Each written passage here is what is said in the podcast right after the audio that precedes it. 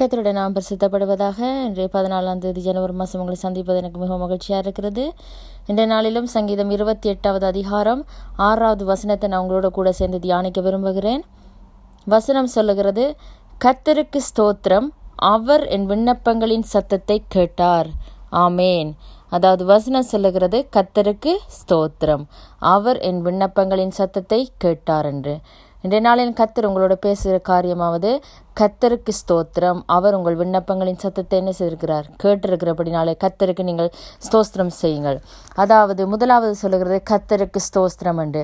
நாங்கள் கத்தருக்கு எப்பொழுதும் ஸ்தோஸ்திரம் செய்கிறவர்களாய் காணப்படுகிற பொழுது எங்கள் விண்ணப்பங்கள் நிச்சயமாக கேட்கப்படும் என்று சொல்லி வசனம் எங்களுக்கு உறுதிப்படுத்துகிறது. அதாவது அநேக ஸ்தோஸ்திரங்களினால் என்ன செய்கிறது? கிருப பெறுகிறது. அதாவது அநேக சோஸ்திரங்களை நாங்கள் அவருடைய சமூகத்திலிருந்து செலுத்துகிற போது எங்கள் வாழ்க்கையில் கிருபை அதிகமாக எங்கள் வாழ்க்கையில் பெருகும். எல்லா இடங்களிலும் எங்களுக்கு கிருபை கிடைக்கிறதாக காணப்படுகிறது.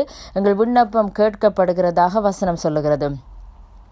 ரெண்டாவது சொல்லுகிறது ஸ்தோஸ்திர பலியிடுகிறவன் என்னை மகிமைப்படுத்துகிறான். அதாவது நாங்கள் ஆண்டவரை நோக்கி ஸ்தோஸ்திரம் செய்ய செய்ய தேவனுடைய நாமத்தை என்ன செய்கிறோம் என்று சொன்னால் மகிமைப்படுத்துகிறவர்களாய் காணப்படுகிறோம். அந்த மகிமை எங்களுக்கு ஆசிர்வாதத்தை கொண்டு வருகிறதாக காணப்படுகிறது.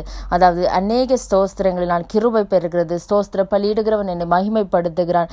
கர்த்தருக்கு ஸ்தோஸ்திரம் அவர் என் விண்ணப்பங்களில் சத்தத்தை கேட்டார். அதாவது எங்கள் விண்ணப்பங்களின் சத்தத்தை அவர் கேட்கிற தெய்வமாக இருக்கிறபடினால இன்றைய நாளில் உங்கள் விண்ணப்பங்கள் எல்லாம் தேவன் உங்களுக்கு கேட்டு அற்புதம் செய்ய போறபடினால் கத்திற்கு கோடான கோடி நன்றிகளை செலுத்துகிறேன். கத்தர் உங்களை நிறைவாக ஆசிர்வதிப்பாராக. ஆமேன்.